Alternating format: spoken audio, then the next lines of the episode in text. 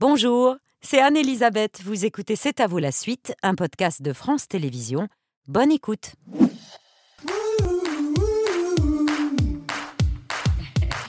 C'est à vous en direct jusqu'à 21h avec Émilie, Mohamed, Pierre, Patrick et Lourdes Pluvinage, qui est la chef euh, propriétaire du restaurant El Picaflor. à Paris, où vous servez des spécialités Péruviennes. péruviennes. Et le Pérou, qui est à l'honneur aussi du village international de la gastronomie, qui se tient à partir de demain jusqu'à dimanche, Pondiena, ce soir du ceviche traditionnel péruvien. Exactement.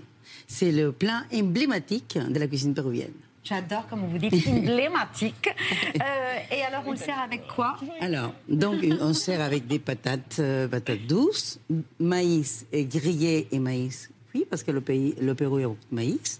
Et donc, et là, on va faire le, le- le petit plus qu'il y a au ceviche, c'est la leche de tigre. Leche de tigre. Voilà. C'est est un fumé des poissons que vous allez rajouter ici. Mmh, Ah oui, Hein? C'est un sacré fumé. Exactement.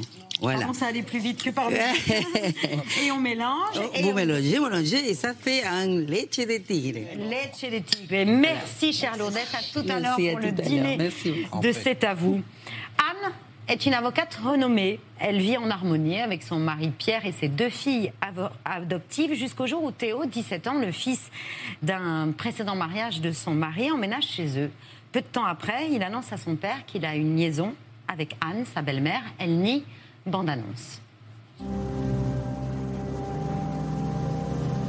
Théo va venir vivre chez nous. Ça fait un bout de temps que Pierre rêve de se rapprocher de son fils, c'est l'occasion. Bonjour Théo. Qu'est-ce que t'as grandi? Je vais chercher des clopes, tu m'accompagnes? Fois, tu te dis pas que je suis un vieux con. Jamais. Théo, lui, euh, me considère comme un vieux con. Hier, il m'a dit que j'avais adopté les filles uniquement pour me donner bonne conscience. Tu veux une bière? Mais il va falloir d'abord passer par le magnétophone. Il va falloir me raconter ta première fois. Assieds-toi, j'ai à te parler? J'ai eu des vrais échanges avec Théo. Il m'a dit que vous deux, vous... que tu as eu une liaison avec mon fils. Tu veux pas me dire que tu l'as cru une seconde? Je sais plus qui croire. Ne me touche pas.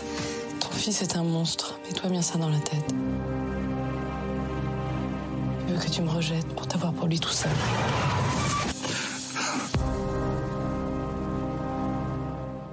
Léa Drucker impériale avec Samuel Kircher à l'affiche de l'été dernier en salle mercredi prochain qui signe le retour dix ans après son dernier film de la réalisatrice Catherine Breillat. Ils sont ce soir nos invités.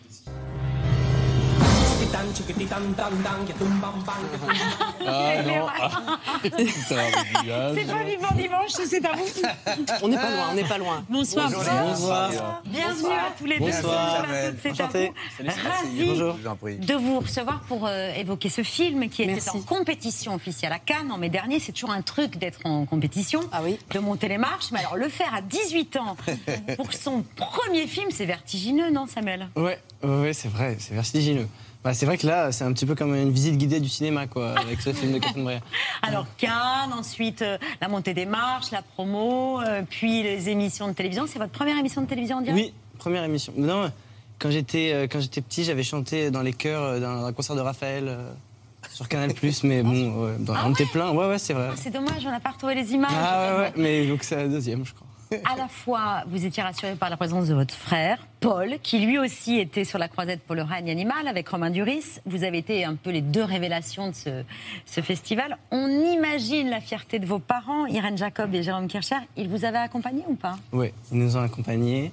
Et, euh, et même ma, ma- ma mère qui a aussi été à Cannes euh, avec le, le, le- de Véronique, qui avait reçu la Palme d'Or. Du coup, elle nous a accompagnés, elle nous a donné des conseils, et mon père aussi. C'était quoi le conseil? Euh, C'était de se jeter dans la mer. Et vous l'avez fait Ouais, bah ouais, ouais, tous les matins. Léa, ce film était un événement à Cannes parce qu'il signait le retour derrière la caméra d'une grande réalisatrice qu'on juge souvent sulfureuse. Et quand vous annonciez, vous, que vous alliez tourner avec Catherine Breillat, vous avez eu le droit, et j'adore cette image, à un festival de tête. Ah oui, c'est vrai. Oui, bah après, euh, oui, oui. euh, euh, moi, j'étais ravie en fait d'aller travailler avec Catherine Breillat parce que j'aime beaucoup ses films. Euh, et puis j'aimais beaucoup le scénario. Et c'est vrai que peut-être un mois plus tard, on me disait que c'est quoi tes projets? Je vais tourner avec Catherine. En effet, on aurait pu faire une, on aurait pu faire une bande-annonce de, de- de gens qui étaient inquiets pour moi. Alors que je la trouvais moi très solide et hyper euh, vraiment passionnante et dans, dans tout ce qu'elle nous disait du film qu'elle voulait faire. Même si c'est peut-être le film le plus troublant que vous ayez tourné jusque-là, cette histoire entre une quadragénaire et, et son beau-fils de 17 ans? Oui, c'est sûr que c'est un, un- film qui était particulier à faire, avec des enjeux euh, que j'avais pas encore explorés et que j'ai que j'ai joué en plus avec Samuel. Donc c'était, il y avait y avait beaucoup de choses qui pouvaient, euh, sur lesquelles je me suis posé des questions, mais j'étais vraiment appelée par ce par, par l'histoire et parce qu'elle elle me racontait de, euh, encore une fois, de comment elle voulait faire ce film, de, ses, de sa mise en scène. Elle me parlait que de cinéma, elle était obsédée par le cinéma, je suis obsédée par le cinéma. Donc on s'est vraiment réunis là-dessus et, et- et avec Samuel, ça a été très, euh, je dirais pas facile, mais beaucoup plus facile parce que, c'était lui aussi. Imaginiez. Ouais. Mais vous avez le goût du risque. C'est ce que vrai. Télérama dit à sa une, là. Vous êtes euh, en C'est vrai. couverture. Mais oui, je pense que quand on est comédien, c'est vrai que je ne pense pas que ce soit un métier confortable, en fait, dans le fond. Il En tout cas, artistiquement, il ne faut faut pas s'enliser dans le confort, comme on dit. Donc, je, j'ai cherché et je, je- je suis intéressée par, des, par les zones troubles aussi. Avec Mais même, même si c'est des zones troubles, on vous a vu dans des rôles euh, tragiques, des rôles de comédie, des rôles du quotidien où vous avez excellé. Mais pour les millions de ceux qui aiment le cinéma et le théâtre, c'est la première fois qu'on vous voit. D'abord, dans, dans- comme vous avez dit, des enjeux nouveaux, Oui. euh, mais c'est des enjeux à la fois physiques, Oui. mais aussi c'est machiavélique et génialement machiavélique de la part de Catherine Breillat de vous avoir choisi pour jouer quelqu'un d'aussi manipulatrice. C'est génial. ce Bah, c'est très Mais qu'est-ce que vous le jouez bien Bah, je vous remercie, mais c'est vrai que c'est très très intéressant pour, un- pour une actrice, pour un acteur, de jouer des personnages comme ça qui ont plein de tiroirs, euh, qui sont euh, contradictoires, où il y a du Ah oui, paradoxe, où il y a énormément de, il y a énormément de matière. Et, et ça m'intéresse de ne pas être uniquement dans un personnage qui serait dans le- que du bon côté des choses, parce que je crois qu'on apprend beaucoup de ça, sur l'âme humaine et sur, euh, et sur ce qu'on est aussi. Donc euh, c'était une proposition euh, fascinante et j'aurais regretté de ne pas le faire, hein, ça c'est sûr. c'est troublant de voir ce beau jeune homme parce que dans votre beau visage, Samuel, il y a à la fois un peu de votre papa qu'on aime tellement, Jérôme, et un peu de votre maman que vous évoquiez à l'instant. Et c'est votre frère qui vous a mis sur le coup, si j'ose dire. Oui, parce ouais, qu'il avait été choisi par Catherine Breillat, Paul, et puis comme il était pris sur un autre film, il a donné votre nom. C'est ça, ouais, c'est ça. C'est quand même La génial. générosité, ouais. Et, et vous avez passé le... En fait, vous aviez le- un problème parce qu'il y avait le bac. C'est ça, ouais. Vous avez passé coup, le bac et le casting. Qu'est-ce que vous avez raté Et Rien Il a eu les deux Tout réussi. j'ai eu le bac, ouais, ouais, c'est ça. Et le casting. Et, ouais, et le casting. C'est votre ange gardien, le frangin, parce qu'en plus, il, est, il vous a suivi. Et effectivement, comme disait Babette, il était sur le tournage aussi pour vous aider. Ouais, c'est vrai, c'est mon ange gardien. Léa, c'est pas la première fois que vous tournez avec des jeunes acteurs. Vous avez eu l'occasion de dire que vous étiez généralement assez maternante euh, avec eux, mais sauf que là, euh, Non, la là- situation est différente parce qu'il fallait traiter Samuel non pas comme un jeune garçon, mais comme un homme dont vous pouviez tomber euh, amoureux. Absolument, ouais. Non, ça, d'ailleurs, on s'est très peu rencontrés en préparation. hein. Non, Catherine pas ne voulait pas vous. Non, non, on s'est- on s'est retrouvés sur le plateau. Heureusement, on a eu un peu de temps quand même pour faire des. Avant de rentrer dans des choses plus intimes, on a quand même eu le temps de, de- de travailler de- sur d'autres choses. Mais c'est vrai que il y avait cette, mise à distance, elle était, nécessaire. Je pense que et en- à la fois ce rapport qui est particulier, il, il nous a obligés à plonger dans les personnages tout de suite. Euh, et, et en même temps, Samuel est un comédien euh, prodigieux. Enfin, il plonge dans les scènes. euh, comme je vous disais tout à l'heure, il m'a facilité la tâche à plein de, plein de fois parce que je voyais que le, c'était le personnage qui était là. Et, et comme on était tous les deux avec cette histoire et d'accord avec cette histoire et intéressés par cette histoire, avec le travail avec Catherine Breillat, on, s- on- on était dans l'action en fait. Et on- si j'avais commencé, si, si je commençais à me poser trop de questions, moi, Léa, ma morale, mes choses, je, ne pouvais pas jouer ce personnage. Je pouvais pas y aller. Je pouvais pas la, je pouvais pas l'atteindre.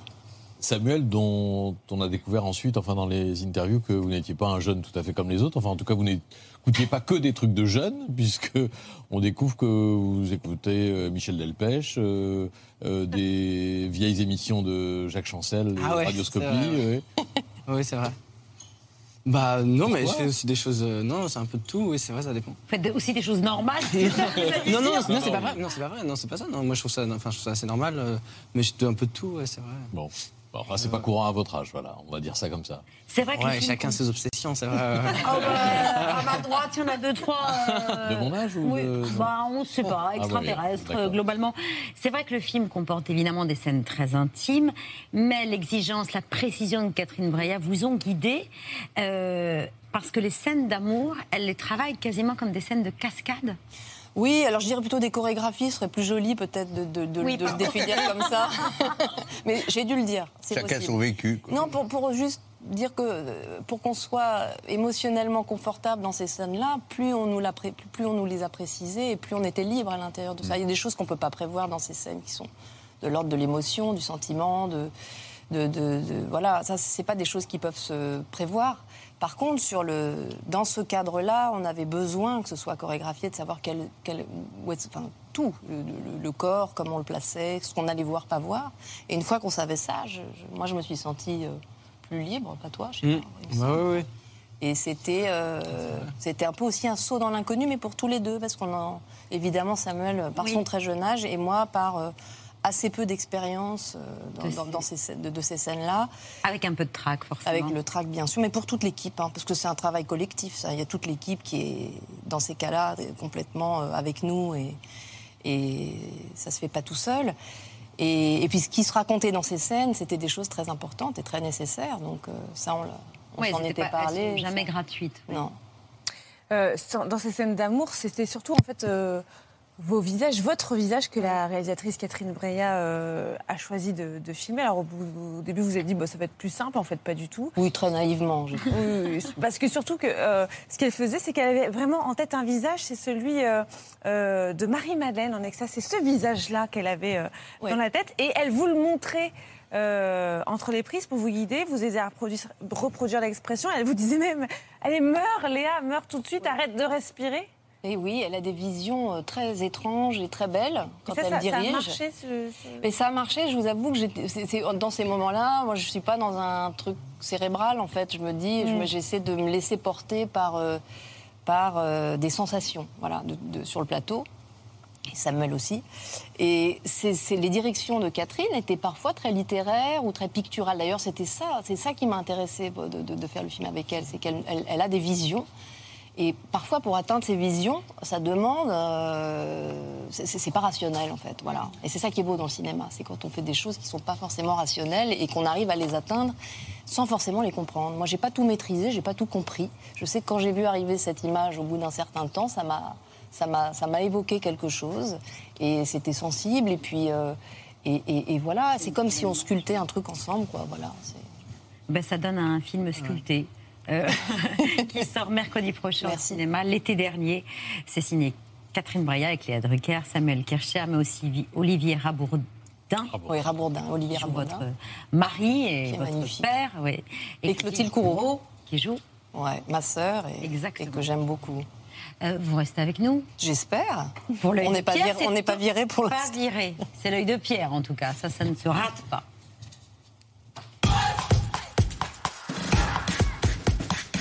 Un coffret de CD vient de sortir qui porte le joli nom de C'est tout lui. Et C'est tout lui, c'est, ce sont les 14 euh, disques que nous a laissé Rachid Taha depuis carte de séjour jusqu'au live et au remix. Vous aurez tout.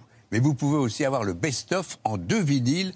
Euh, je vous montrerai ça tout à l'heure. Parce que ça fait cinq ans, euh, à quelques jours près, que Rachid Taha est parti fragilisé par la maladie à même pas 60 ans. Il a quand même eu plus de 30 ans de carrière qui auront marqué trois générations par sa liberté, euh, sa culture musicale arabo-maghrébine et son amour de toutes les musiques. La première fois ou presque que l'on a parlé de lui, c'est avec son groupe Carte de séjour. On est en 82 et tous les jeunes chantent avec eux cette chanson de Trenet. de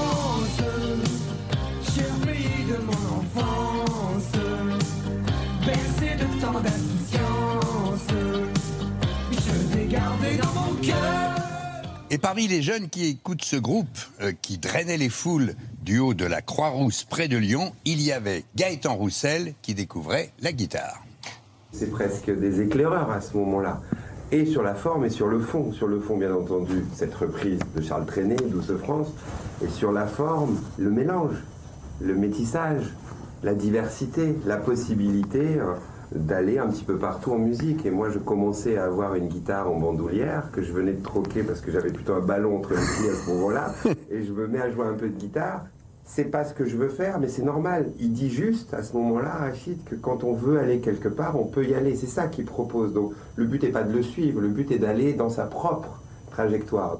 Alors évidemment, Samuel n'était pas né, mais Léa, vous vous en souvenez, 82, c'est peu après la première alternance de la Ve République, et cette version de Trenet par carte de séjour va être distribuée à tous les députés de l'Assemblée nationale pour les sensibiliser.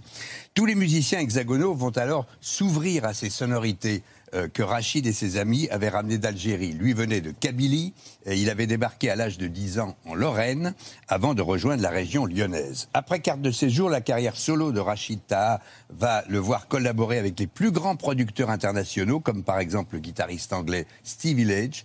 Il remplira des Bercy et des Bercy, dont ce fameux soir du spectacle 1, 2, 3 Soleil, où il va réunir à la fois Raled, mais aussi Faudel. Ça, je l'ai vu ce concert. Tu, tu y étais J'y un des plus grands concerts que j'ai vus. Ah, super. Ouais, Parce que ça, c'est un concert qui a changé la société et les oreilles euh, de ceux qui écoutent de la musique en France. Et puis, il y avait son titre, Ya euh, Raya, qui va faire le tour du monde.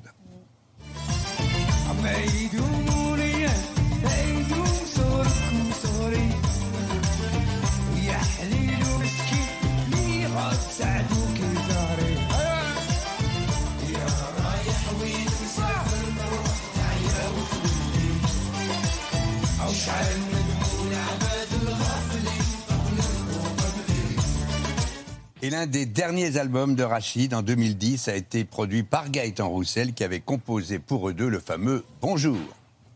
Quand on- on- on- il m'a parlé de cette chanson, il m'a dit bonjour, j'ai envie de dire bonjour et j'ai envie qu'on dise bonjour ensemble. Bonjour, comment bonjour Inès. Bonjour le public, mon chéri. Allez, accompagnez-nous ce soir. Le but c'était que nos deux voix se mélangent euh, dans deux langues différentes, euh, que je chante un petit peu euh, en arabe et qui chante bien évidemment en français, et puis que les sons se mélangent, mais que ça se que ça s'entende.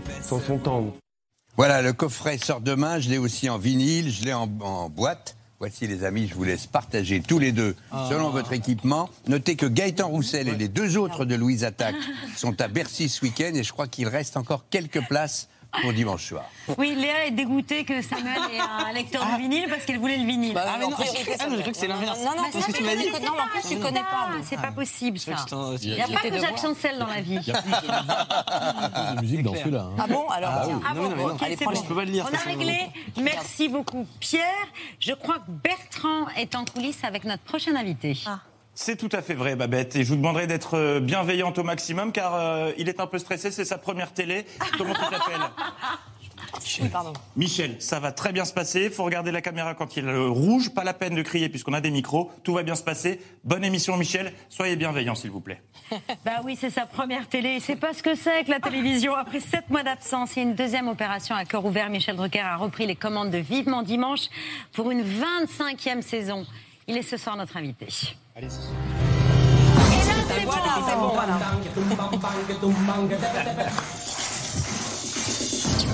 Je vous présente Léa Drucker. Samuel Kefcher, toute l'équipe. Salut Michel. Bonsoir Michel. Salut Michel. C'est toujours un grand plaisir de vous recevoir sur le plateau de ce vous, mais ce soir, c'est carrément une joie. vous étiez très très ému pour votre retour euh, à Vivement Dimanche. Très ému parce que cette deuxième opération à cœur ouvert en trois ans, cette nouvelle épreuve, vous vous êtes dit que vous pourriez ne peut- peut-être ne pas la surmonter. C'était une rediffusion. Il y a trois ans, j'étais là avec le professeur Agege. Mais je me souviens très bien. Et trois ans après, je reviens. C'est pas de notre faute quand même. J'étais, j'étais dans un état second. Mais voilà, j'en suis à la troisième. J'en ai fait une qui m'a beaucoup plu, qui passe dimanche sur un hommage à Signoret Montant pour cette pièce avec les sœurs Seigné. Mais j'ai pas encore réalisé que je suis de retour parmi les vivants. Je n'ai pas vraiment réalisé. pas réalisé parce que vous entendiez les discours assez pessimistes des médecins. Ma petite Léa est venue me voir souvent à l'hôpital et vous dira que j'étais pas très brillant. Non, je suis contente Ben, de je le voir sais là. pas. Hein? Je suis contente de te voir là. Mais aussi, qu'est-ce que t'es bien dans le film? Bah, merci beaucoup. Tous les médecins qui ont consulté le dossier, votre dossier médical, n'en reviennent pas. Que Oui, vous je, suis soyez passé, là, je suis passé à Lourdes avant. mais c'est Mais extraordinaire. oui, j'ai- je suis fils et frère de médecin, le papa de Léa qui nous regarde, car toute la famille regarde ce soir. J'ai une autonomie d'une heure, pas plus. Mais toute la famille est là, c'est très émouvant d'être avec, euh, Léa. d'être avec Léa, d'être avec le petit euh, Samuel qui est magnifique dans le film. Et c'est vrai que c'est ce qui m'arrive, c'est pas banal. Il m'appelle Terminator. Quand je suis revenu pour la deuxième fois à l'hôpital, euh, Pompidou me dit Ah, vous revenez? J'ai dit Oui, j'ai deux opérations pour le prix d'une. Non, mais c'est vertigineux ce qui m'est arrivé. Vertigineux. C'est votre mental d'acier, là, qui a fait la différence? J'ai écouté Mathieu Lartaud, lui aussi il a un mental d'acier, hein, je l'ai reçu il n'y a pas longtemps. Oui, c'est un mental d'acier, bien sûr. Euh, je savais que j'avais un mental de guerrier, dont on vient de loin chez les Drucker. On vient des brumes de l'Europe centrale, on en a vu d'autres. Mais euh, je me suis étonné moi-même. L'objectif, c'était de revenir à Vivement Dimanche. Vous aviez peur de ne pas pouvoir le faire, et c'est ça qui vous a euh, motivé. Mais parce qu'on a la chance d'a- d'avoir fait une passion, un métier. Donc, on est tous addicts autour de cette table. On a l'addiction. J'ai croisé Pierre-Antoine Capton, que j'ai vu quand il avait 20 ans, on en a parlé tout à l'heure. On fait un métier incroyable. Je me suis dit, il faut que je refasse ce métier. Pour combien de temps, j'en sais rien. Mais même pour C'est à vous, une fois. Pierre-Antoine, c'est le producteur de C'est à vous. Votre retour à l'antenne a eu euh, grand succès. Oui. Beaucoup de monde devant la télévision, euh, des téléspectateurs qui étaient heureux de vous retrouver, vous, mais aussi votre autodérision. J'ai retrouvé la photo de la première opération de Michel Drucker. Kerdru, c'est la longévité, c'est une renaissance continue, c'est le refus de laisser sa place. Kerdru, c'est un peu le retraité qui va faire ses courses le samedi. Les jeunes sont pressés, poussent derrière, ont envie de l'insulter, mais ils ne disent rien. Trop de respect pour l'ancien. Kerdru, c'est du lourd. C'est pas un humain, c'est un cyborg. Toutes les nuits, il est sur chargeur et le matin, il clignote. Vous êtes encore là, Michel. Mais je vais vous expliquer le concept de la retraite. Il faut la prendre vivant, sinon ça ne sert à rien. Ça, vous le dites souvent, Léa. C'est quelque chose qu'on ne sait pas assez sur Michel, c'est qu'il est drôlissime. Moi, je le trouve très drôle, oui, parce que c'est un conteur et un narrateur. Enfin, depuis que je suis enfant, euh, moi, j'étais euh, toujours enchantée d'aller au déjeuner qu'organisait ma grand-mère, d'écouter Michel parler. Elle était dans les toutes ces coulisses, anecdotes. dans les coulisses plus, de Vivement Dimanche, elle venait. Oui, De Champs-Élysées plutôt. ma grand-mère. Oui, c'est vrai, mais dans la famille, on se marre bien. Mais depuis que quelques années, grâce à Madénian, grâce à tous ces humoristes, à Laurent Gérard, etc., euh, je fais l'humour matin, midi et soir. Je fais beaucoup l'humour. la dérision, mais j'ai découvert le bonheur, l'autodérision. Se moquer de soi, c'est le rêve. Et ça, ça nous sauve de beaucoup de choses, l'humour. Mais, mais c'est vrai que euh, dans la famille, on se marre bien. Son, son papa, qui nous regarde ce soir, a beaucoup d'humour. Mon frère Jean, que Pierre a bien connu, qui me manque tellement, avait beaucoup d'humour. Non, non, beaucoup d'humour. Mais- Léa a beaucoup d'humour. elle. Bien sûr. Mais- non, non, mais Là, je me tire bien. on, on se, Oui. on- on- mais on se Je prend, suis étonnée d'ailleurs. on se prend pas au sérieux dans cette famille. Il y a longtemps qu'on a compris comment ça fonctionnait. Patrick. 25e saison de Vivement Dimanche, donc si on fait des comptes, et quasi 60 ans de longévité à la télévision. Un record qui étonnait déjà euh, en 1980 euh, une équipe de TF1 euh, qui était venue vous rendre visite euh, chez vous euh, à la campagne en 80. Et soyez attentifs, on aperçoit, si on regarde bien, la petite Léa. Ah bon? Pour oublier le spectacle, les stars et les studios, sa thérapeutique à lui, rentrer les foins. C'est peut-être là l'un des secrets de son étonnante longévité télévisuelle. Allez Léa, viens m'aider. Comme mon père, je crois que j'ai une résistance physique et nerveuse sans doute au-dessus de la moyenne. Et je peux travailler beaucoup, beaucoup. Et, et mon énergie et mon carburant, euh, euh, je les puise dans, dans la passion. Moi, je suis fou de ce métier comme au premier jour. Et j'ai souvent l'impression de d'être à la télévision de- depuis, euh, depuis 15 jours. Alors, on Regarde Léa. Ah, c'est génial, Là, ça. voilà. On est étonné à l'époque de votre longévité, alors que vous n'avez que 16 ans de métier à ce moment-là. Et vous vous en vantez, on voit dans, dans l'interview. Donc, durée, la durée, ça a été à la fois une préoccupation et un objectif pour vous. C'est mon obsession, la durée. J'ai toujours pensé, j'en parlais avec euh, Bouvard, que j'ai au téléphone souvent, j'en parlais avec Aznavour, qui était mon voisin, il disait, on a réussi qu'on a dans la durée. Donc moi, j'ai pas voulu être un sprinter, j'ai voulu être un marathonien. Je suis un homme des longues distances. Voilà, voilà. durée, euh, donner du temps au temps, comme disait François Mitterrand. C'est vrai qu'au début de votre carrière, vous avez demandé à Zitrone euh, est-ce que je serai là encore à 50 ans? Oui, c'était le jour de son anniversaire. Moi, j'arrivais, il avait 50 ans. Euh, et à la fin de l'anniversaire, je dis Monsieur Citrone, est-ce que je serai encore là à votre âge? Il me dit Est-ce que vous êtes capable de ne pas prendre de vacances pendant 20 ans, de bosser jour et nuit et d'avoir pour spécialité de ne pas en avoir? Soyez polyvalent et éclectique. Alors, J'ai noté tout ça, je suis rentré chez moi et j'ai bossé 60 ans. Ouais. Léa, vous l'avez vu euh, travailler non-stop euh, J'ai vu que Michel ça, en fait. Que ça? je l'ai vu que ça. Et d'ailleurs, Sauf les- quand il rentrait les foins. Euh, Alors ça, ça c'est génial. Ouais, ouais. Je me souviens même pas que je l'ai aidé pour faire ça d'ailleurs. Mais- Mais, mais, mais non, j'ai toujours. D'ailleurs, je, je- ça m'intéressait beaucoup. Dès que j'avais en avais l'occasion, j'allais voir. euh, Surtout, j'aimais beaucoup la façon, dont- la tendresse que, que Michel avait pour les a pour les artistes, qui, qui est quelque chose d'assez exceptionnel. Moi, et j'adorais aller voir euh, comment Alors, les voir en vrai. Alors je traîne cette réputation, trop bienveillant, trop complaisant. Mais j'ai débuté avec eux tous. Vous me voyez, moi, commencer à titiller euh, euh, le clinique, j'ai connu garçon coiffeur. Vous me voyez euh, titiller Sardou, j'étais là quand il est arrivé. Je peux pas, c'est impossible.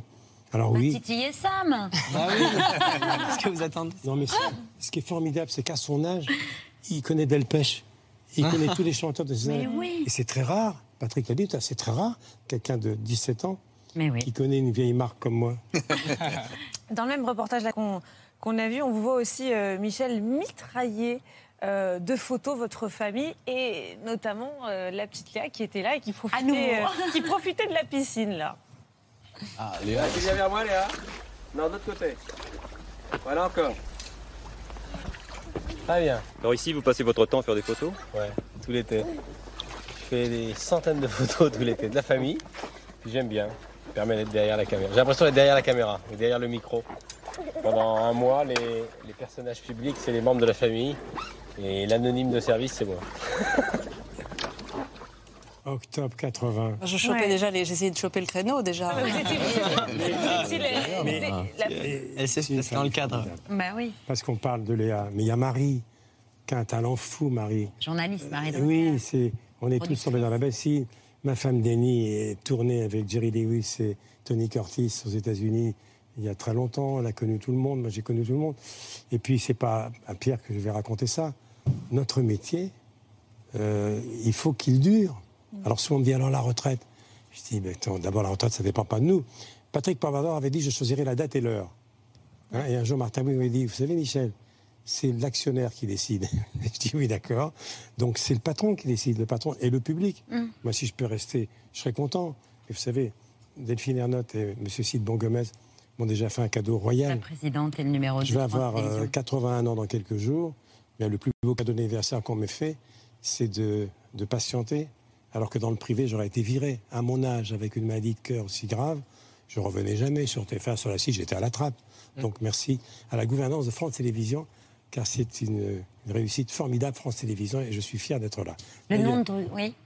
euh, Pierre, dimanche, moi qui vous ai regardé pendant des mois et des mois et des mois à l'hôpital, vous allez me faire plaisir, Pierre, tu vas me faire plaisir. Tu regardes ce vivement dimanche qui a lieu à 15h. Ça va te parler. Avec qui? Avec les Sœurs Saignées, on va parler de Marilyn Monroe, on va rendre hommage à Benjamin Castaldi et surtout à sa grand-mère et à son grand-père, Montant Signoret. Il était le plus légitime. C'est une émission, je me suis défoncé pour la faire. Euh, et c'est vrai que si ça s'arrêtait demain, euh, c'est peut-être pas ni Johnny, ni Céline Dion, ni, ni Gainsbourg, ni Whitney Houston que je laisserai. Je voudrais que cette émission reste. Donc promettez-moi, c'est sur la 3 à 15h. C'est l'émission dans laquelle je me le plus investi. Je n'ai pas dormi pendant deux jours, trois nuits. Je l'ai passé trois jours avec Jérémy Lippmann à la répétition. Euh, j'ai vécu un moment formidable parce que J'ai connu Montand, j'ai connu Signoret, j'ai engagé Benjamin il y a 30 ans. Donc tout ça, ça me parlait. Eric Emmanuel Schmitt qui a écrit une pièce formidable sur une idée de, Benjamin. Ça me parle tout ça. Donc c'est une émission ne la ratez pas. On va pas la rater, Michel. 15h dimanche France 3 et après je donnerai l'antenne d'ailleurs à Mathieu Lartaud. Et tout de suite, vous avez chopé où était la caméra. Mais c'est vrai que c'est votre première télévision, comme le disait Bertrand tout à l'heure. Mohamed. Michel, je suis très heureux de- d'évoquer avec vous ce jour où tout a basculé. Pour vous, c'était en juillet 1964. Le directeur de la première chaîne de l'ORTF, Raymond Marciac, vous offre un stage au service des sports. Oui. Vous l'impressionnez pendant les JO d'été de, de Tokyo en 64. Et c'est vous qui accueillez les athlètes paralympiques français. À leur retour, c'est votre premier passage à la télé identifiée. Monsieur Berthe, vous êtes le président de la Fédération des handicapés physiques de France. Les représentants français ont obtenu 13 médailles à Tokyo. Je pense que vous êtes satisfait du résultat. Eh bien, je suis très satisfait. Je crois que vous voulez nous présenter maintenant les différents entraîneurs. Oui, je serais très heureux que ce soit eux-mêmes qui le présentent, car euh, sans leur concours, euh, eh bien, nous aurions peut-être pas eu les résultats que nous avons obtenus. Vous l'aviez déjà vu cette image, Michel? Non, mais je comprends maintenant pourquoi euh, M. Sid Bongomez m'a demandé il y a quelques mois j'aimerais bien que tu participes au jeu en 2024. Pourquoi pas un, un duo avec euh, Léa Salamé dans un talk show? Je dis pourquoi? Il me dit comment ça pourquoi? Tu étais là en 64, tu es le seul rescapé des Jeux de Tokyo. 64, 2024, le compte est bon, 60 ans. Donc je vais faire partie de cette aventure. C'est quand même incroyable. Oui, mais je ne le crois pas moi-même. hein. Donc c'est quasiment la première apparition. Et moi, j'ai la première fois où Michel Drucker, qui est encore une petite star, est interviewé. On est en 65, quelques mois après ce que proposait euh, Mohamed, et c'est notre confrère dont on se souvient, vous et moi, André Leclerc, qui reçoit, eh oui, qui reçoit le brillant nouveau venu. Je joue au tennis, non? Absolument. Regarde. Michel Drucker. Michel Drucker. Je voulais vous demander quel âge avez-vous exactement? 22 ans. Vous êtes marié Non, je suis célibataire. Célibataire, ça fait plaisir beaucoup de vos admiratrices.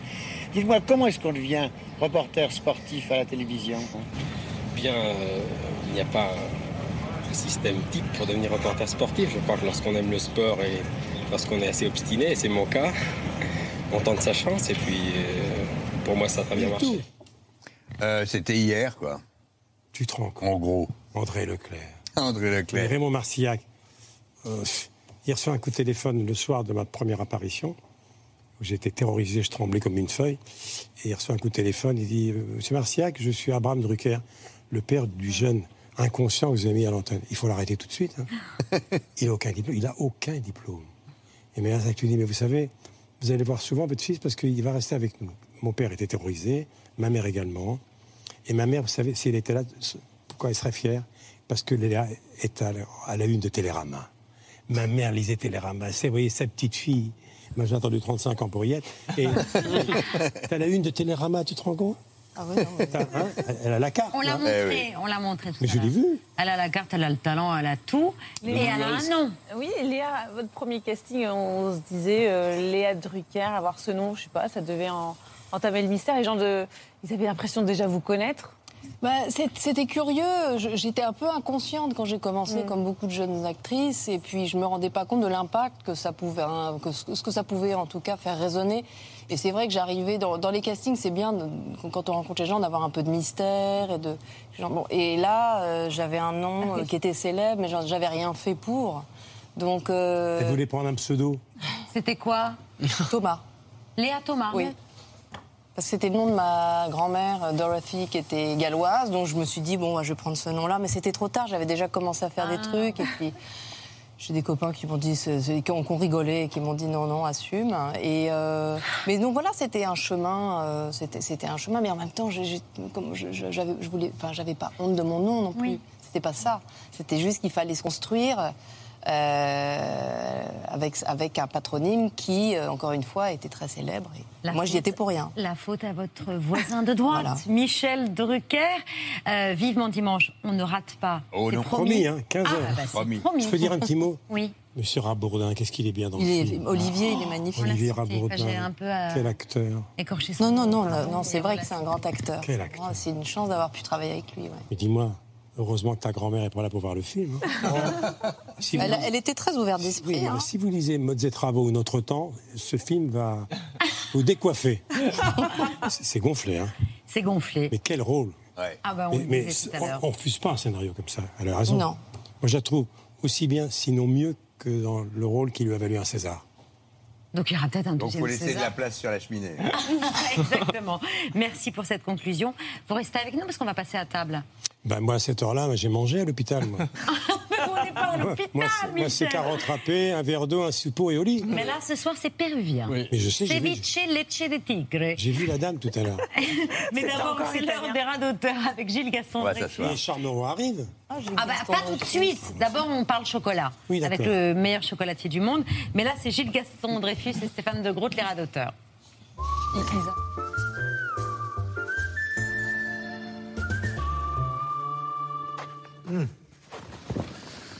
C'est quoi cette tête? Bonjour Stéphane. Non, j'étais content de vous voir. J'ai fait un espèce de. Vous étiez content, vous n'êtes plus content de me voir. Je l'ai été, je le suis, je vais continuer à l'être. Sur tous les temps, quoi. C'est simple. Vous connaissez bien les temps? Oui. Vous voulez qu'on marque un temps? Ah, on peut. Voilà. À propos euh, de temps, si je vous dis un mot. Pardon, excusez-moi, mais vous, vous, vous y pensez maintenant Oui, ou j'y pense ça maintenant. fait un bout de temps? Non, non, c'est un bout d'instant maintenant. D'accord, ok. Vous êtes un puits de science, enfin, vous êtes un puits. Enfin, vous êtes euh, un trou. N'allez pas jusqu'au trou. Mais, C'est pas euh, très gai à être un trou. un trou noir, par exemple, c'est plein d'énergie. Bah, un trou noir. Si vous prenez mal les choses, vous êtes susceptible. Non, je, je, je... Je, je vous disais juste que si on donne un mot, un nom, Oui. ça évoque des choses chez, chez les uns, chez les autres. Oui. Donc je vais vous donner un nom. Oui. Et j'aimerais bien savoir ce que ça évoque pour vous. C'est un jeu. C'est pas un jeu, c'est, enfin, si vous voulez prendre ça comme un jeu. Non, non, parce que euh, je vais vous dire un mot et puis. Non, je vais vous dire un mot. Euh, Allez-y, donc je vais tâcher de. Non, mais ça, ça m'intéresse de savoir comment vous allez réagir Oui. à ce que je vais vous dire. Eh. Si je vous dis euh, Michel Drucker. c'est, Michel ou Drucker qui vous fait rire? C'est les deux. C'est- comme frigidaire, quoi. Michel Drucker frigidaire, c'est quoi? C'est, le côté porte, c'est le côté, le côté terme générique, c'est comme le bic. le bic. On dit un bic alors que le bic c'est une marque. Ah, c'est une marque en plus, Michel Drucker. C'est beau ce que je viens de dire. Si moi je vous croise dans la rue, Gilles, et que je vous dis ah mais non, vous me faites penser à Monsieur Propre. Ok, j'ai compris. Vous me faites marcher. Je vous fais Ah, si, marcher, je vous parle de Michel marcher. Drucker. Gaston Un petit mot, Michel Drucker. J'arrive. Oui, oui, mais Oui, mais enfin, c'est- euh, Quand je pense à Michel Drucker, je pense à Frigidaire, Michel. Oui, il dit que je suis une marque. Alors, c'est vrai qu'il y a des vieilles marques qui reviennent à la mode en ce moment. Vous n'avez jamais cessé d'être à la mode, Michel. Non, Arrêtez. comme dirait Lelouch, qui dit Drucker, c'est un tardif qui a commencé tôt. J'ai eu la chance d'être démodé très tôt. Bienvenue à la table de C'est à vous, euh, Léa Samuel, aux côtés euh, du chef pâtissier le plus créatif au monde. Le titre vient de vous être euh, décerné très officiellement. Bonsoir Amaury Guichon. Bonsoir. Bienvenue à, à la table de C'est à vous. On a tous admiré, on a tous été scotchés devant vos spectaculaires créations de sculptures en chocolat. Vous nous direz dans un instant si on a le droit de les manger. Mais je vous présente euh, Lourdes Pluvinage, notre chef propriétaire du restaurant El Picaflor à Paris. Euh, on déguste péruvien ce soir. En quelques mots, le plat ce soir. Ceviche euh, traditionnel péruvien, c'est le plat emblématique du Pérou, avec sa leche de tigre, qui fait le tour du monde. Jusqu'à la table de C'est Voilà. Émilie euh, vous propose, vous offre un mot de bienvenue. Comme beaucoup, moi, enfant, euh, j'ai rêvé d'être à la place de, Charlie. Vous savez, ce petit garçon qui avait gagné le ticket d'or pour pouvoir euh, euh, pénétrer la chocolaterie magique de Willy Wonka avec sa rivière de chocolat fondu. Si Roald Dahl avait écrit son roman aujourd'hui en 2023, bah, je suis sûre que Willy Wonka, ça serait, appelé, en tout cas, à Guichon, qui transmettrait son art dans une école de chocolat à Las Vegas, parce qu'aujourd'hui, les parents, les enfants, toutes les générations confondues, ben, on est là avec nos yeux ronds quand on euh, scrolle sur, votre, euh, sur vos réseaux sociaux, à regarder, euh, à vous regarder, vous qui nous offrez votre processus créatif. Regardez.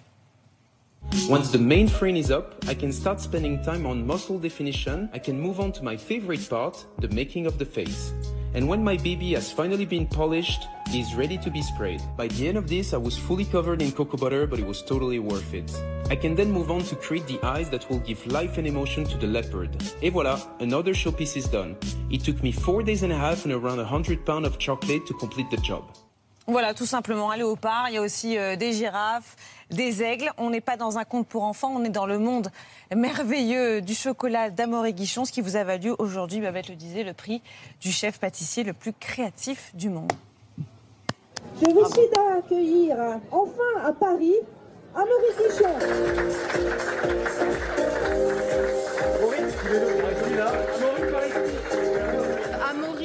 Capable de pousser les limites euh, techniques et artistiques de la pâtisserie. C'est ce qui le différencie. Euh, c'est un travailleur acharné. Il a euh, un savoir-faire qui pour moi est unique et qu'il met au service des autres. Tout ce qu'il fait, c'est magnifique. C'est euh, incroyable, c'est ingénieux, c'est intelligent, c'est, c'est brillant. C'est un garçon extrêmement brillant. Ça, ça touche. Pierre Hermet, quand même, qui Mhm. assistait à cette remise de prix. Donc vous êtes, j'imagine, très fier, 32 Ouais. ans seulement. Oui, exactement. Ça me touche beaucoup. ce euh. titre? Euh, bon, le TIC, c'est un peu une consécration. C'est la première fois que, je, que j'ai un prix. Euh, c'est vrai qu'on on nous oublie un petit peu quand on part aux États-Unis. Ça fait 10 ans euh, cette année que je suis à Las Vegas. Après avoir été révélé dans qui sera le prochain grand pâtissier. hein. Oui, euh, à la Et suite. France 2. Mhm. Alors, Je ne sais pas si c'est toujours le cas, mais euh, je faisais partie de la toute première, le pilote, euh, euh, il y a 10 ans exactement. Mais ils ont eu du flair. Parce que clairement, vous êtes. euh, J'avais pas gagné, hein. J'étais troisième, donc je, je n'avais pas été le prochain grand pâtissier à Vos l'époque. sculptures, elles sont dingues, elles sont impressionnantes, elles sont de plus en plus spectaculaires. Il y en a une dont vous êtes très fier, c'est la girafe. En tout cas, elle a beaucoup plu, cette fameuse girafe. Alors là, c'est pas la girafe qu'on voit, mais c'est pas grave. ah, c'est, on voit la girafe. Oui, elle est là. Ça, c'est la girafe, on dirait un chameau. Elle va grandir, elle va grandir. On est en train de faire le coup, là. Amaury. La girafe, vous l'aimez bien? Ouais, je, je l'aime bien. Je ne sais pas pourquoi elle a plu autant euh, aux gens. Celle-ci, elle est arrivée jusqu'à euh, un milliard de vues au total en combinant toutes les plateformes. Euh, ça a été la vidéo la plus vue sur la plateforme TikTok l'année dernière. C'était, c'était euh, impensable. Je ne sais pas vraiment pourquoi il y a un engouement tel. Je pense que le chocolat, ça ramène à l'enfance. Tout le monde aime le chocolat, n'importe quel coin du monde, on aime le chocolat et le travailler d'une manière euh, vraiment inconventionnelle comme ça, où on ne sait pas qu'on est capable de faire. euh, Des sculptures pareilles. Elles sont pas faites pour manger, vos sculptures. elles peuvent, c'est 100% du chocolat. Le- la couleur, c'est du beurre de cacao coloré avec des pigments, euh, des pigments euh, euh, comestibles. Le, le brillant vient du beurre de cacao qui est travaillé d'une certaine manière. Tout est 100% du chocolat. Il n'y a pas d'armature, il n'y a pas de bois, il n'y a pas de métal. Et donc, vous pouvez la manger de la tête Bon, aux une pieds. fois qu'on a mangé la girafe, faut changer de. Non, mais c'est des, sculptures, on n'a pas envie d'y toucher. on n'a pas Non, envie de les non, non, je, les garde, je les garde en display euh, dans, dans mon école, euh, dans l'espoir peut-être un jour d'avoir euh, ma galerie d'art de chocolat. Euh, mais non, non, elles sont pas faites pour être mangées, non. Hmm. Patrick. Et la pâtisserie, c'est presque un, un hasard dans votre parcours. Vous étiez en échec scolaire. Non, c'est ça. L'histoire. Ouais, j'étais en échec Et scolaire. c'est les métiers de l'artisanat qui vous ont fait trouver une voie qui vous permette de, de sortir de, de, de l'école et de trouver une voie pour faire autre chose. Quoi. Je pense que, comme beaucoup de mes confrères, euh, en échec scolaire, on nous a mis dans ce qui était considéré à l'époque des voies de garage. Euh, J'avais l'impression que c'était vraiment une voie de garage. Euh, J'ai compris plus tard ce que c'était la beauté de l'intelligence de la main. Euh, je sais que grâce aux réseaux sociaux aujourd'hui, grâce aux émissions de télé, l'univers culinaire, l'univers du sucré euh, est vu d'une manière complètement différente. Et je suis fier de faire partie de cette génération de chefs justement qui a redoré un petit peu le blason de la pâtisserie. Avec cette trouvaille géniale d'aller sculpter du chocolat, alors que vous auriez pu sculpter euh, du bois, vous auriez pu être euh, sculpteur, ébéniste, euh, décorateur. Vous aviez ce talent c'est là pour. C'est une belle coïncidence. J'ai commencé sur les réseaux avec mes pâtisseries parce que je suis pâtissier de formation.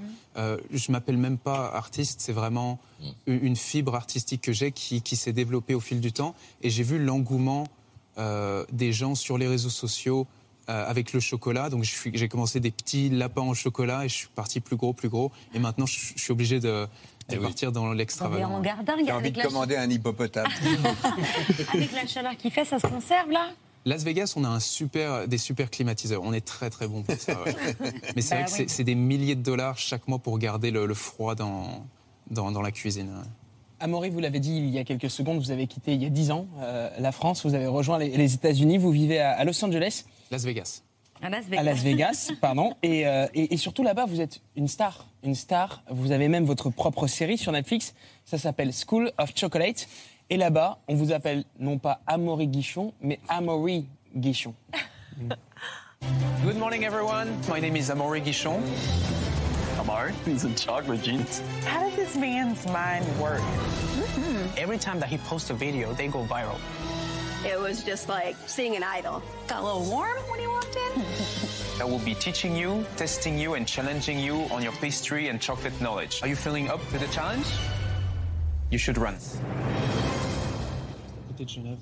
Plus sérieusement, Amaury, euh, tous les pâtissiers n'ont pas leur série quand même sur, sur Netflix. En plus de cette école du chocolat, vous avez créé votre propre école de pâtisserie, Mhm. Pastry Academy. Aujourd'hui, vous vous considérez autant pâtissier qu'enseignant? Absolument.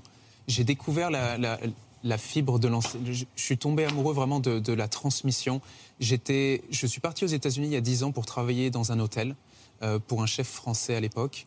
Et on n'a pas aux États-Unis la même culture. euh, ici, ce sont des métiers de passion, ce sont des métiers durs, euh, ce sont des métiers peu rémunérés, euh, où, tout le monde ne comprend pas forcément l'univers et on se donne à 100%. Aux États-Unis, c'est pas la même dynamique. Donc c'est vrai que driver des équipes de, de 30, 60 personnes qui sont motivées par l'argent et pas par la passion, c'est plus difficile.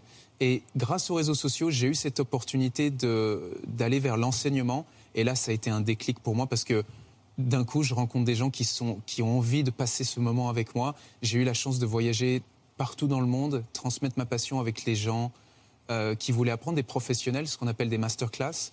Euh, je suis allé en, Thaïlande, en Russie.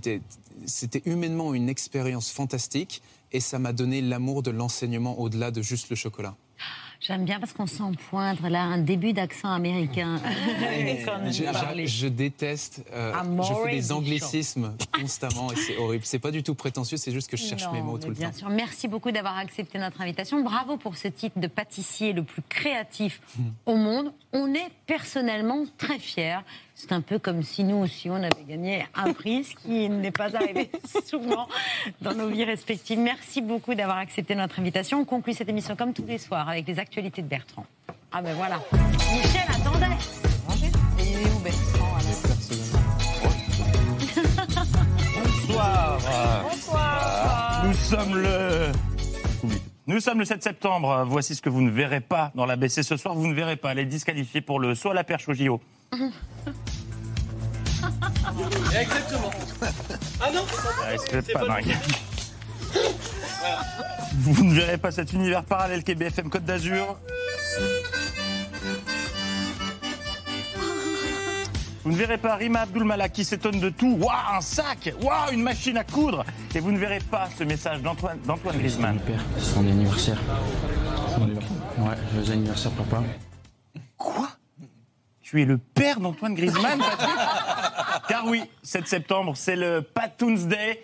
Joyeux anniversaire. Bel anniversaire, Patrick. Bel anniversaire à toi. Joyeux anniversaire Patrick Là, toi, n'en fais pas trop non plus. La tradition voudrait Je que l'ai embrassé euh, comme ça, il a fait. la tradition voudrait que je te fasse un cadeau, mais comme tu ne fais rien comme les autres, c'est toi qui m'en as fait un. Comme cette euh, bien belle anecdote euh, lors de ton passage dans le bug, le buzz TV Mag. J'ai eu longtemps la chance d'avoir un sommeil extrêmement souple, de m'endormir euh, comme ça. Ah ouais. Il s'endort pas, il s'endort comme ça. Mais pourquoi en parler au passé? Parce que c'est toujours d'actualité.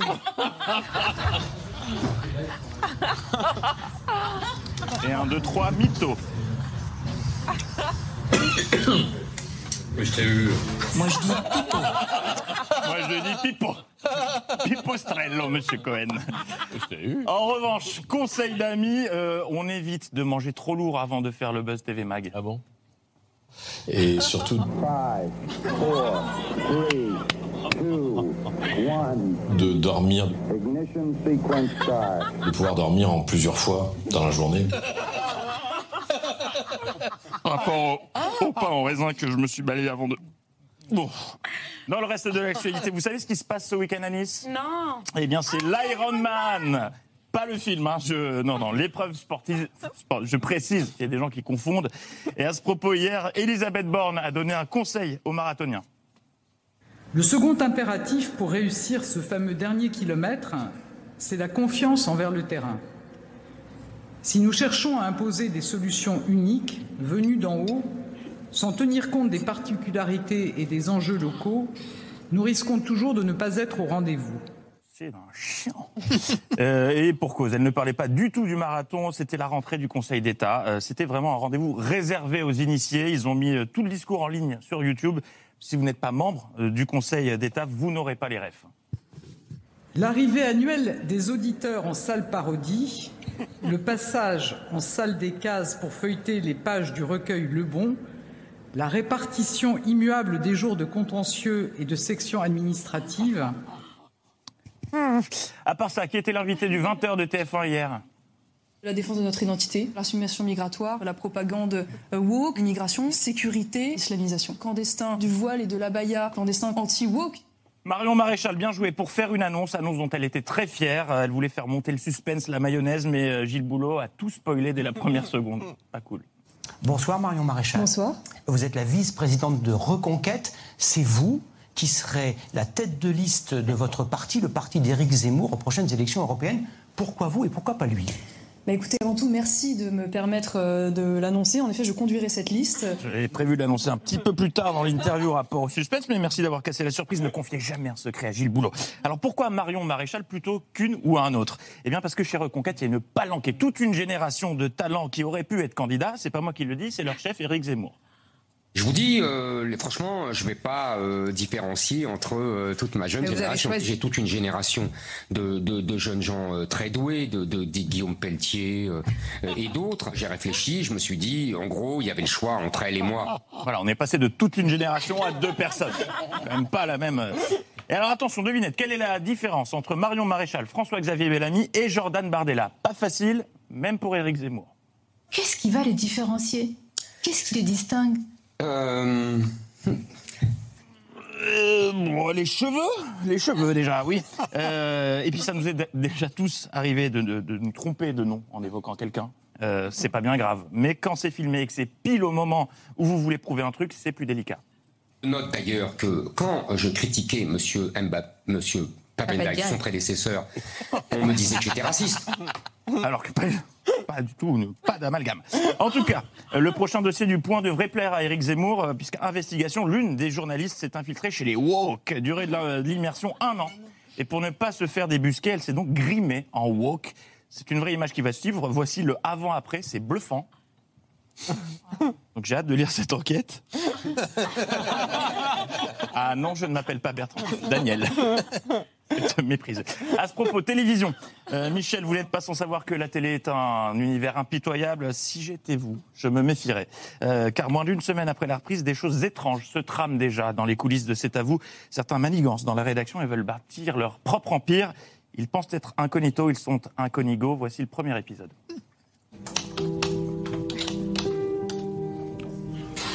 Salut, Laurent, en santé Laurent.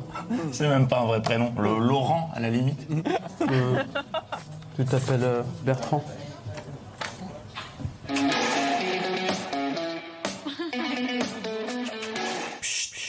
Tic, toc. Wow Qu'est-ce que tu fais, Bertrand? Je crée mon compte TikTok. TikTok? Oui, TikTok. Je regarde là, cette saison, là, qu'est-ce qu'ils me font? Ils m'ont ramené plein de nouveaux. Ils sont jeunes, ils sont beaux. Moi, j'ai envie de rester dans le coup, mon gars. T'es tellement vieux. Pardon? J'ai 34, hein.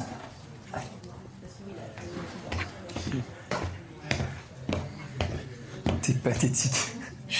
tu peux me laisser faire mon TikTok? En revanche, t'as vu, on a eu des stylos 4 couleurs. Alors, déjà, c'est pas des stylos 4 couleurs, c'est 4 couleurs de stylo. Tu penses pas qu'on mérite mieux? Que ça? Que ça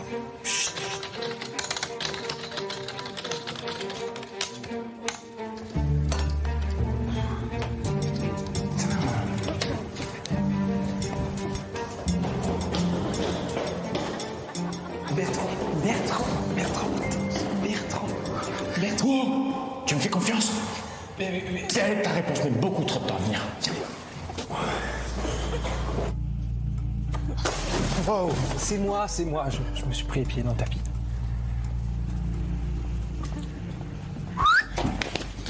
J'ai une idée, Jenny. Pourquoi tu chuchotes Mais pourquoi tu me reproches de chuchoter en chuchotant Parce que je connais pas cet endroit-là. L'idée, c'est quoi Parle fort, parle fort. Ok. On va lancer notre propre émission. À suivre. Euh, tout autre chose. Mais oui, c'est un feuilleton Dallas, ça s'est créé comment, Patrick? Ah, ben oui, faut planter le décor. Euh, quelle est l'une des missions pour un journaliste? Eh bien, c'est prendre la température de la société Certains le prennent au pied de la lettre. Pensez pour cette journaliste qui a dû passer une sacrée journée. C'est ce thermomètre qui va nous le dire. On est à plus de 31 degrés à l'intérieur. 33,2 degrés à l'intérieur du wagon. Actuellement, la température est de 31,9 degrés. 37,5 pour monsieur, tout va bien. Et oui, notre maison brûle et nous regardons ailleurs. On fonce dans le mur en klaxonnant. Heureusement, dans tout ce marasme, certains continuent à nous alerter. L'invité du 6-9 ce matin est François Gémen, chercheur spécialiste du climat. Bonjour, merci d'être avec nous en direct euh, sur euh, LCI. François Gémen du GIEC était l'invité d'LCI ce matin. Il était en visio, mais il fait partie de ceux qui savent que même tôt le matin, même en visio, c'est important de bien présenter, surtout quand on parle de climat, d'où la chemise. La Grèce est sous les eaux après avoir été ravagée par euh, les flammes. Euh, la Turquie est également sous les eaux et nous pourrions comme ça faire une liste. Euh, ne cassez pas votre matériel.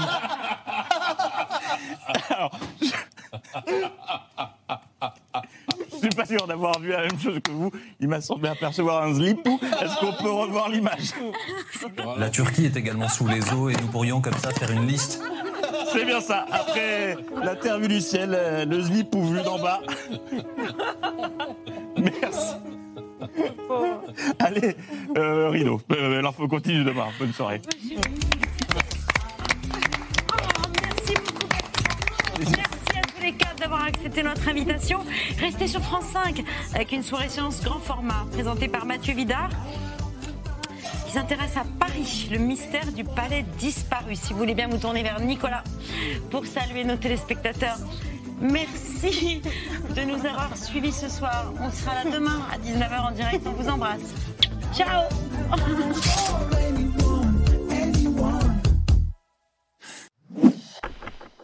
Merci d'avoir écouté ce podcast de France Télévisions. Pour ne rien rater de C'est à vous en audio, vous pouvez vous abonner à tous nos podcasts sur votre plateforme d'écoute favorite dans la rubrique C'est à vous et en vidéo, le replay bien sûr, c'est sur France.tv. À très vite.